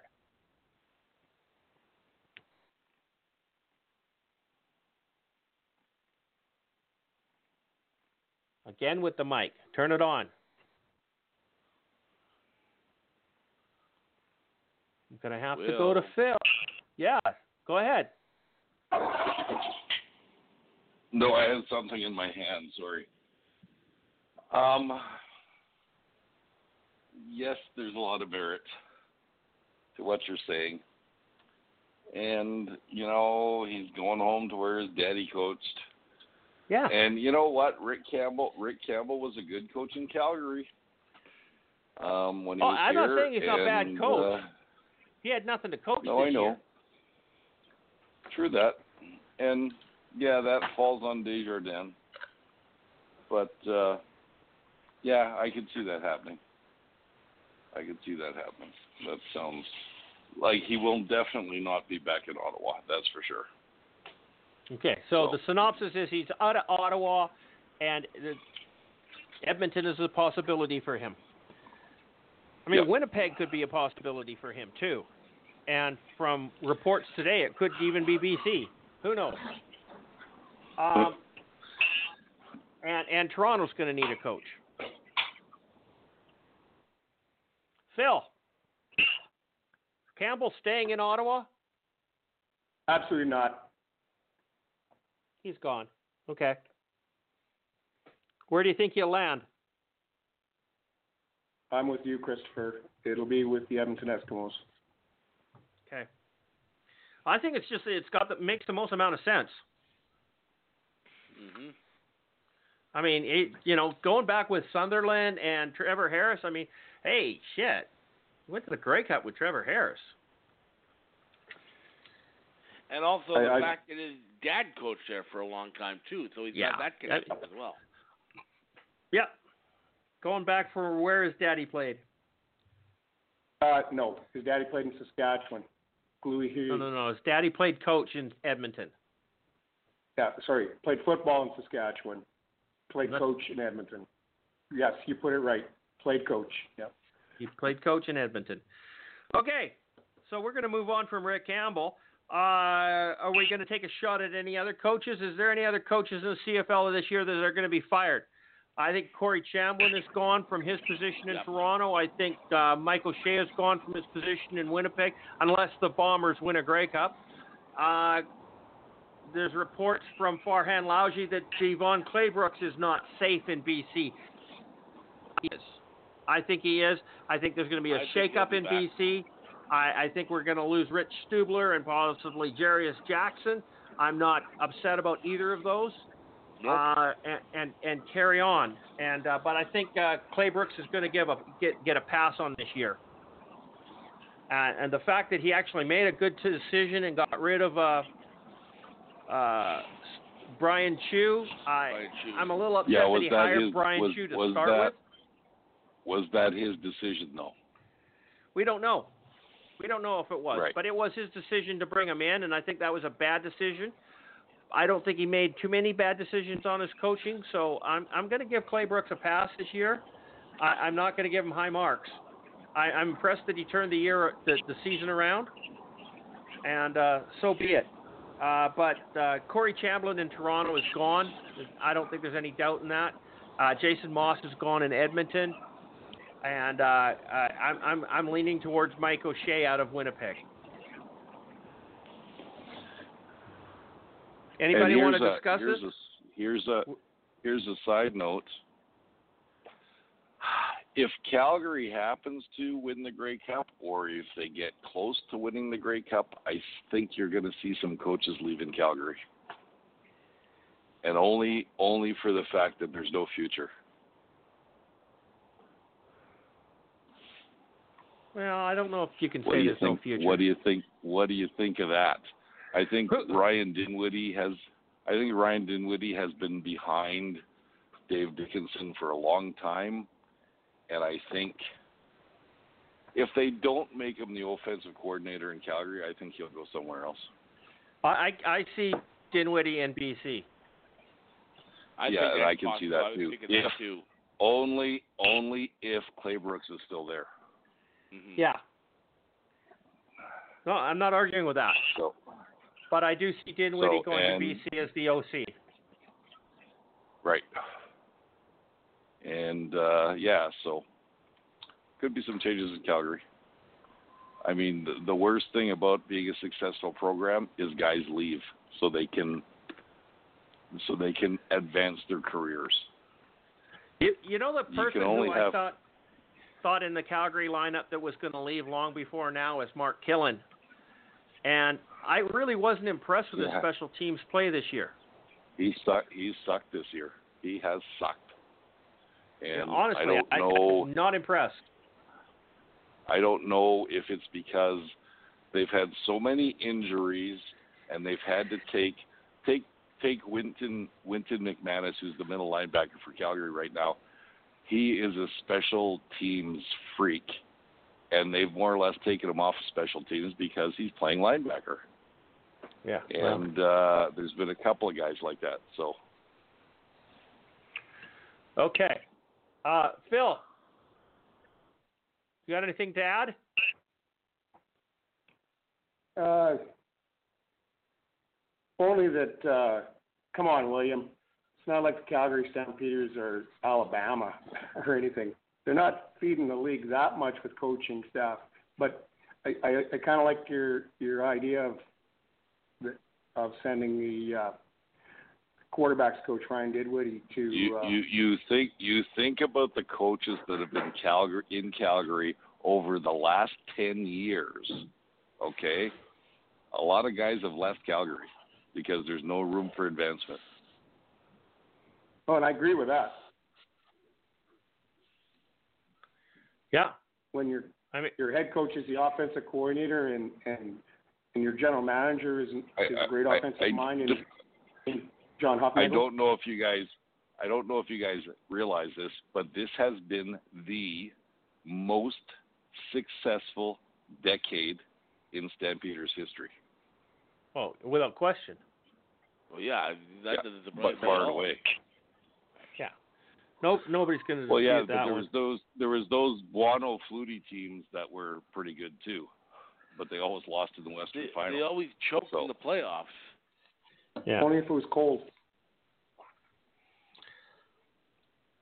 Okay. So, uh, do we think Mike O'Shea's staying in Winnipeg? Yes or no, Charles? I don't think so. No. Will? Nope. Phil? Not if he didn't vote for Andrew Harris for MOP, he won't be. Okay, he's gone. How about Jason Maas in in, um, in Edmonton? Phil? No. Will? Nope. Charles? Nope, his time's up. How about Corey Chamblin in Toronto? Will? No. Charles? No, no, can't see it. And Phil, you're going to make that unanimous? Can I? Am I allowed to say maybe? No. Then it's no. So I, I think we've got some coaching movement here. We've got at least four teams in the CFL that are going to lose their head coaches this year. Corey Chamblin in Toronto, Mike O'Shea in Winnipeg, Jason Maas in Edmonton, and Rick Campbell in Ottawa. This is the first first year in a long time that I think that the coach in Montreal is secure. I really do. There's no way that Ka- Khari Jones will have the intern coach label removed from him this year. He's coming back. Yep. If if they don't, he's stupid. hmm And since I think the league own, uh, is currently owns them, they have Yep. no real choice. What do you guys think about this rumor that was just started on purpose in Saskatchewan on a radio show? It's not a real rumor. That we see uh, MLSE in uh, combination with TSN convince the league to increase or uh, not look at the coach's salary cap, and with the collapse of the Cleveland Browns, that Freddie Kitchen gets fired and Chris Jones becomes available and ends up being the head coach and director of football operations in Toronto for the Toronto Argonauts.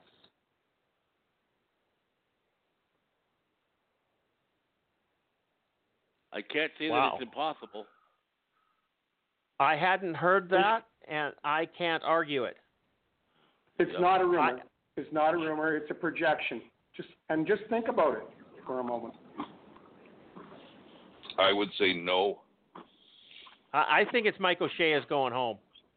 That that's kind of my thinking too. I, I'm you thinking know what? Even if Chris Jones was available, I think Mike O'Shea is going home. hmm I Could think, we see Chris think Jones in Winnipeg? No. I think No, Chris they're- Jones has Chris Jones has too big of an ego to go backwards, and Yeah. he would consider the CFL Yeah. backwards. The only thing that would bring Chris Jones back to the CFL is a change in the in the salary cap for for coaches and management, and the only people that could do that is MLSE. I, I, I don't think it's going to happen. I think he would go NCAA before he would come back. He he's coaching four down football is what he wants to do. That's Just, a fair assessment. NC, NCAA would would give him what he wants too. Is is he wants a great salary.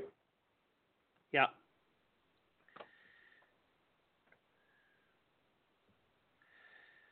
Yeah, I don't. I, I don't think we're going to see Chris Jones back in the CFL ever.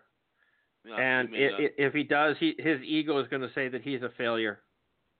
yeah, I could see that too. My eyebrows raise. In what capacity? Well, that he's a failure in the CFL, or that he No, no, was no, a no, no, failure no, in no, the no, NFL. no. That coming back to the CFL, he would consider that a failure. Oh, I don't think so. I think he's a bigger man than that. Uh, I think he's a no, tiny he's little not. man. No, he's not. no, he's not. Chris Jones's ultimate goal was always to get to the NFL. He was always looking ahead. He's American through and through. He wants to be Yeah. in the NFL. He wants to be a head coach in the NFL, and he'll never come back to the CFL. He absolutely wants to be a head coach in the NFL. Yeah. But the thing is, with Chris Jones, would you even in the CFL call him a great head coach? No. He was a, I, yeah, a good no, head I would. coach. I would. Would you? I would. Yeah, I would. Oh, I think that he has the ability to motivate and move his team forward, and and he, he absolutely performed a miracle in Edmonton. Yeah. Okay, I think he's an awesome head coach. I think he's a clusterfuck as a general Right. manager. General manager. Sorry. he was a good coach, but he was a terrible general manager. Oh yeah, absolute idiot. So Yeah. Don't don't let him pick players. Let him coach them. And he was a notorious rule breaker. Yeah. Yeah but that fits in with the NFL. So Yeah. That makes You know- him an outstanding general manager. yeah. I, I I never seen weaknesses in the general management. How about your offense? Um, or lack thereof. Eh, Well, then failure you could accuse him as a head coach. I think you know as a head coach, but I, I don't think you could accuse him as a general manager. It wasn't like he didn't have the people in place. Um, well, I guess it was. Never had a Brandon Bridge quarterback. was a fucking clusterfuck. Oh, Any anything to Oh. do with Brandon Bridge was a real big mistake. Absolutely. oh, wait a minute though. I was praising the Saskatchewan Roughriders earlier. Here's the other thing that I didn't mention this year. This year, their offense outscored their defense. That was impressive. I know, very impressive. Yeah. Not like and most last year. impressively, with, except for scoring, our defense in 2019 led the Rider defense in 2018 in most categories. Yeah, it, it's a better team, and I, no question about that. Okay, so let's move on. Uh, Jason Maas Because says they have is a leaning. good head coach this year. Who? Craig Dickenson. Saskatchewan. Yeah, well, an amazing coach. Uh, Jason Maas says that he is leaning towards resting Trevor Harris for this week's game against Saskatchewan. Is this smart considering Harris's recent injury issues? The fact he just got pulled off a six game injury list, played one game, and now they're going to rest him? Granted, they need to rest him because his injury needs to heal properly. B, he needs some game time. He needs to get up to playing speed. That's a reason to play him. Uh, if they play him and he gets injured in the final game of the season and then he's useless in the playoffs, oh my God, I would not want to be Jason Maas at this point in time because he's damned no matter what what direction he goes. So the fact that he's not coming back to Edmonton, I'd play the son of a bitch. My take on it: go for gold, right? Go play him, play him hard, and get him up to speed. Take them into Montreal and see if you can take uh, take the Alouettes out, and then go play Hamilton. I I would not rest them. Absolutely not. Phil, you going to rest Trevor Harris, or are you going to play him?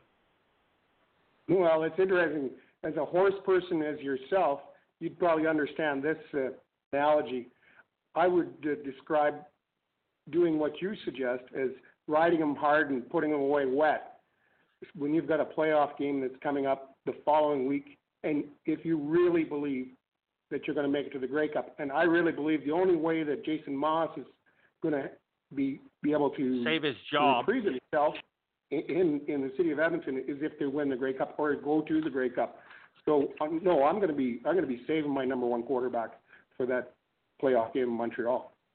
So you're going to rest him. Absolutely. Okay. Will, you're going to rest Trevor Harris, or you're going to play him? Well, I'm uh, gonna rest him. Um, Okay. but I was thinking Phil's Phil's scenario. I would I would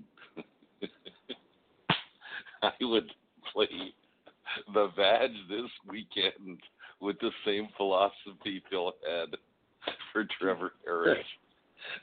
What? What? Ride, ride him hard, put him away wet?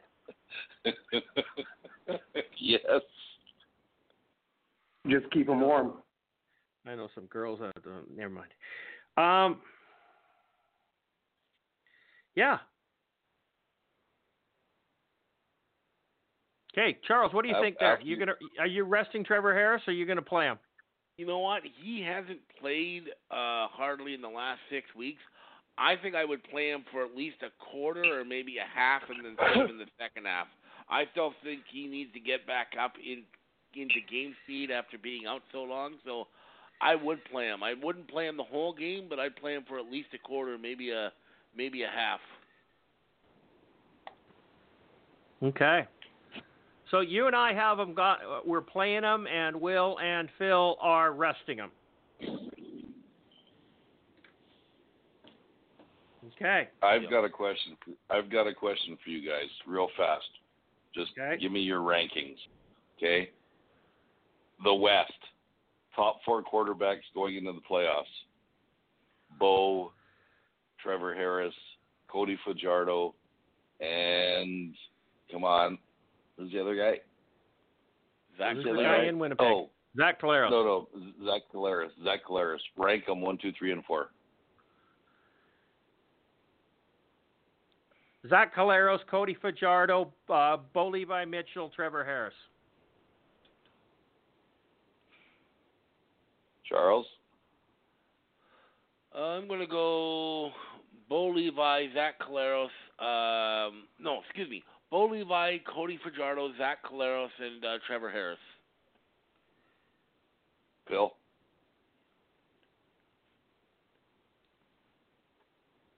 Phil.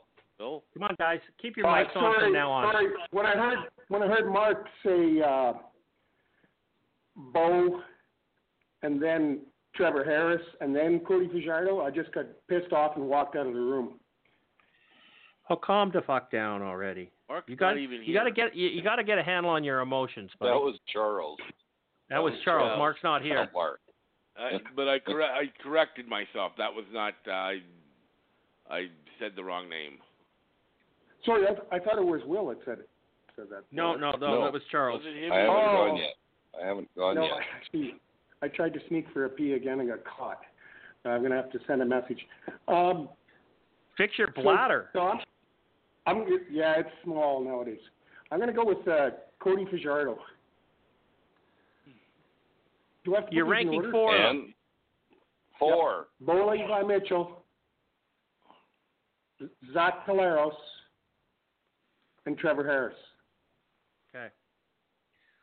Will, run them around. What's your picks? Bo, Har- Bo Harris, Collaros, Fajardo.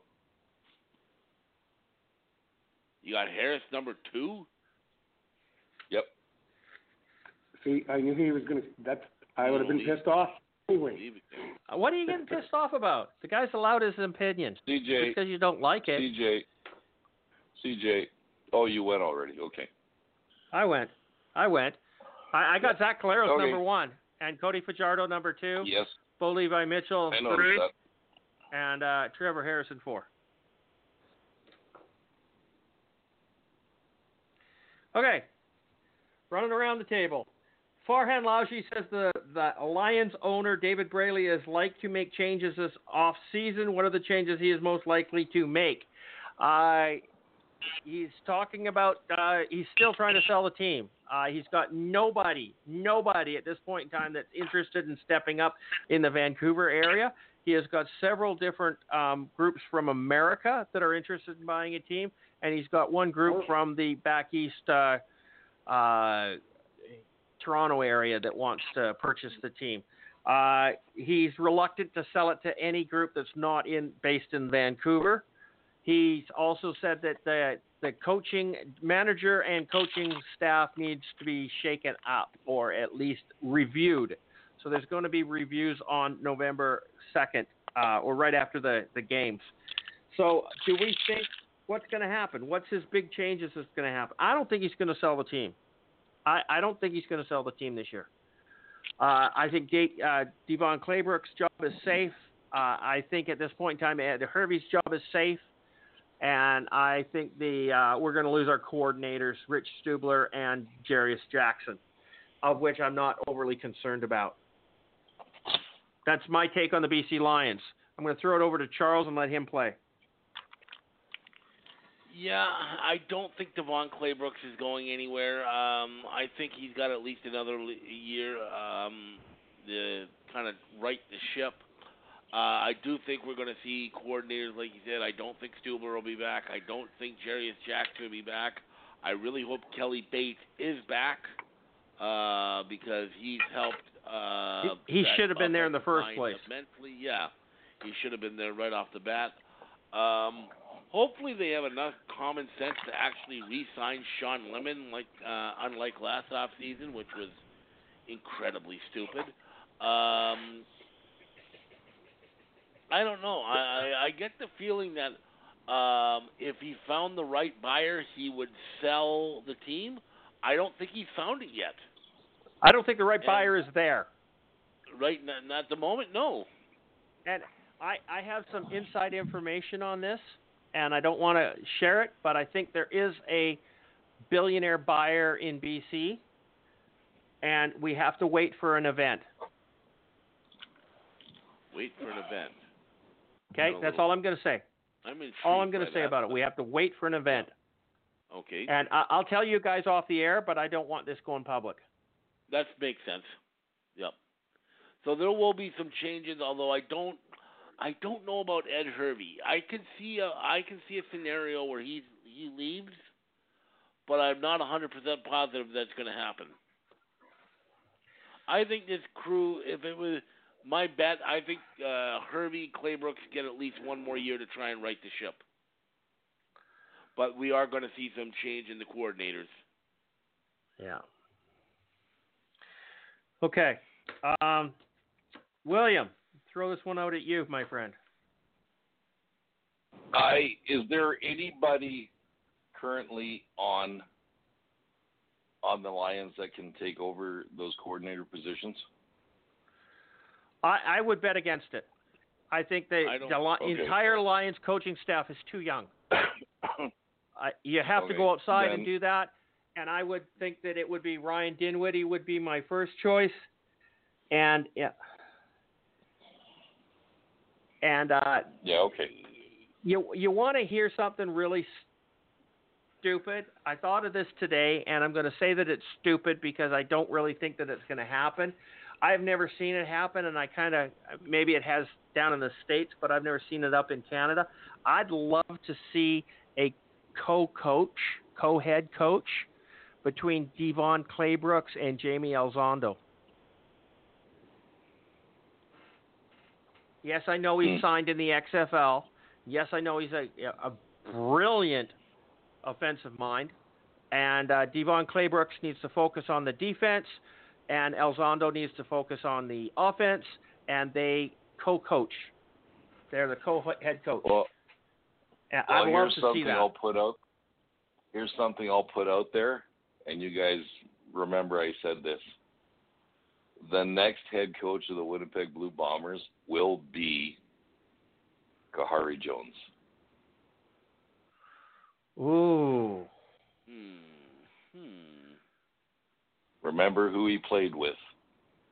Uh, I, I yeah, I know, but I, I think that you're going to lose uh, Paul LaPolice. I think he's he's expecting okay. the position. And and and don't be surprised if Paul LaPolice ends up in BC next year. No, I wouldn't be.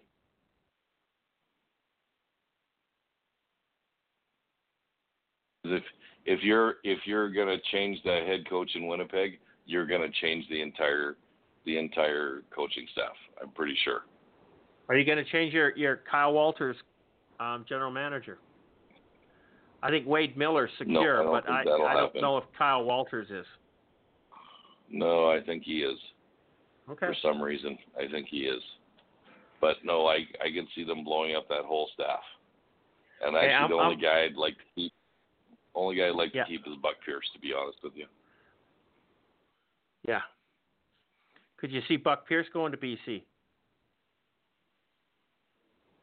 Mm, possibly Maybe. because he's not no. He's not. Is he the offensive coordinator in Winnipeg? No, he's not. No. That's Paul LaPolice. He's Yeah. Yeah. Bucks had what? He's a quarterback Bucks coach. had three, three or four years now. Yeah. I think it is right. Yeah. So Well, that's That's wh- that's why. I see Paul LaPolice going up to head coach and Buck Pierce going offensive coordinator. I see that happening in Winnipeg. yeah, I just I, just don't, do. I don't think I don't think they'll ever hire Paul LaPolice as the head coach again. Yeah, but it's not his fault that Joe Mack destroyed that team underneath him. hmm Yeah, I just, I just, I still don't think he's that good. He got I him really to a Grey don't. Cup. Got who to a Grey Cup? The Winnipeg. Bombers. They didn't win. it, 2011 against him to the BC. 2011. Well, yeah, but that was more on Winnipeg's defense, was it not? Well, that was Swaggerville at that point in time. But right, and don't know, forget yeah. Buck Buck Pierce was laying on the carpet most of that season concussed. So Yeah. Okay. Uh, I'm watching time here. We're running real short. Um, F- Phil, what's your take on this one? BC Lions, anything interesting going on? We're, we're going to have to do With Coach Bra- of the Year next show, uh, Charles. With Bra- That's fine. with Braley getting involved, I would say everything's off the table. I, I wouldn't be surprised if DeVone Claybrooks uh, is no longer the head coach of the BC Lions at the end of this year, and I wouldn't be surprised if, if the decision or the call comes down to one quarterback named Mike Reilly about who the head coach is going to be next year, and that's a sad situation. That's all I got to say on it. I, I don't think Mike Reilly has a problem with uh, DeVone Claybrooks. Neither do I. Oh, I don't think so either. I just think it might come to that where the owner is actually going to have a conversation with Mike Reilly at the end of the season. Did if say you went and had a, if you went and had a chat with Anthony Calvillo and asked him if he wanted to have uh, Marc Trestman as his head coach, I know what the answer would be. Marc Trestman would say, or Anthony Calvillo would say yes, resoundingly. Yes. But if he already doesn't trust his offensive co- coordinator, this is what you're making it sound like, then I would say if the coordinators and both the deep and the defense coordinators are in question, then I think you got to put the head coach in question.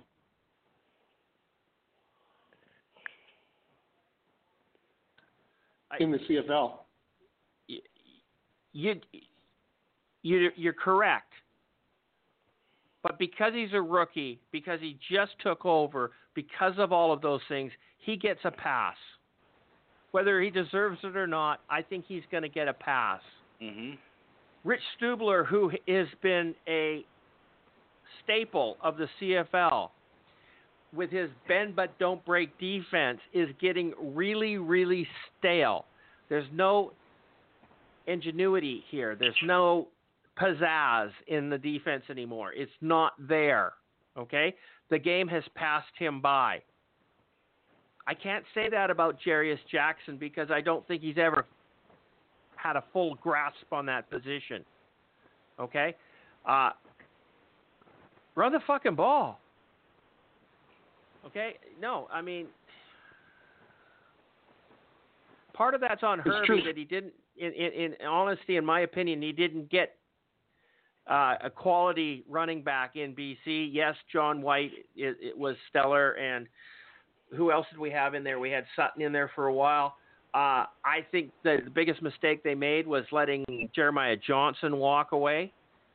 Um, but you know, hey, that's that, that's that's on Hervey. That's not on Claybrooks. That's certainly not on uh, Jarious Jackson. But you got to run the ball. You have to you have to balance your. It's a CFL. The run sets up the pass. You want to have the best passer in the CFL? Run the ball.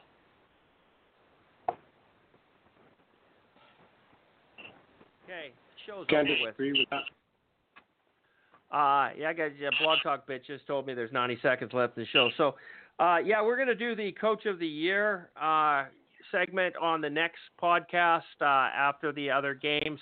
Put it on earlier in the in the thing, so it's not at the end there, Charles, just in case we get Okay. spun around. Yep. Because we got to get we got to get that one done before they they award the, the Yep. goddamn thing. And we'll probably end up with. I, I don't think we're going to get the other things. Anyhow, we're in 60 seconds, so this is it. Uh, this has been Let's Talk CFL podcast episode number 408. I've been your host, Christopher.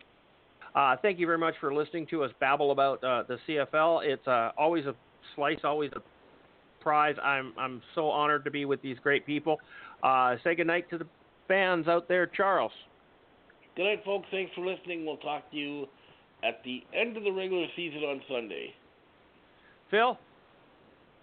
Thanks for listening. Remember, the two most important times are Saturday at 2 p.m. Mountain and 8 p.m. Mountain for the games that matter. Okay, William. good night, everybody. Go bad. okay, take care. Be safe. Happy Halloween, everybody. Hey guys, it is Ryan. I'm not sure if you know this about me, but I'm a bit of a fun fanatic when I can. I like to work, but I like fun too. It's a thing. And now the truth is out there. I can tell you about my favorite place to have fun Chumba Casino. They have hundreds of social casino style games to choose from, with new games released each week. You can play for free anytime, anywhere. And each day brings a new chance to collect daily bonuses. So join me in the fun. Sign up now at chumbacasino.com. No purchase necessary. Group. Void were prohibited by law. See terms and conditions. 18 plus.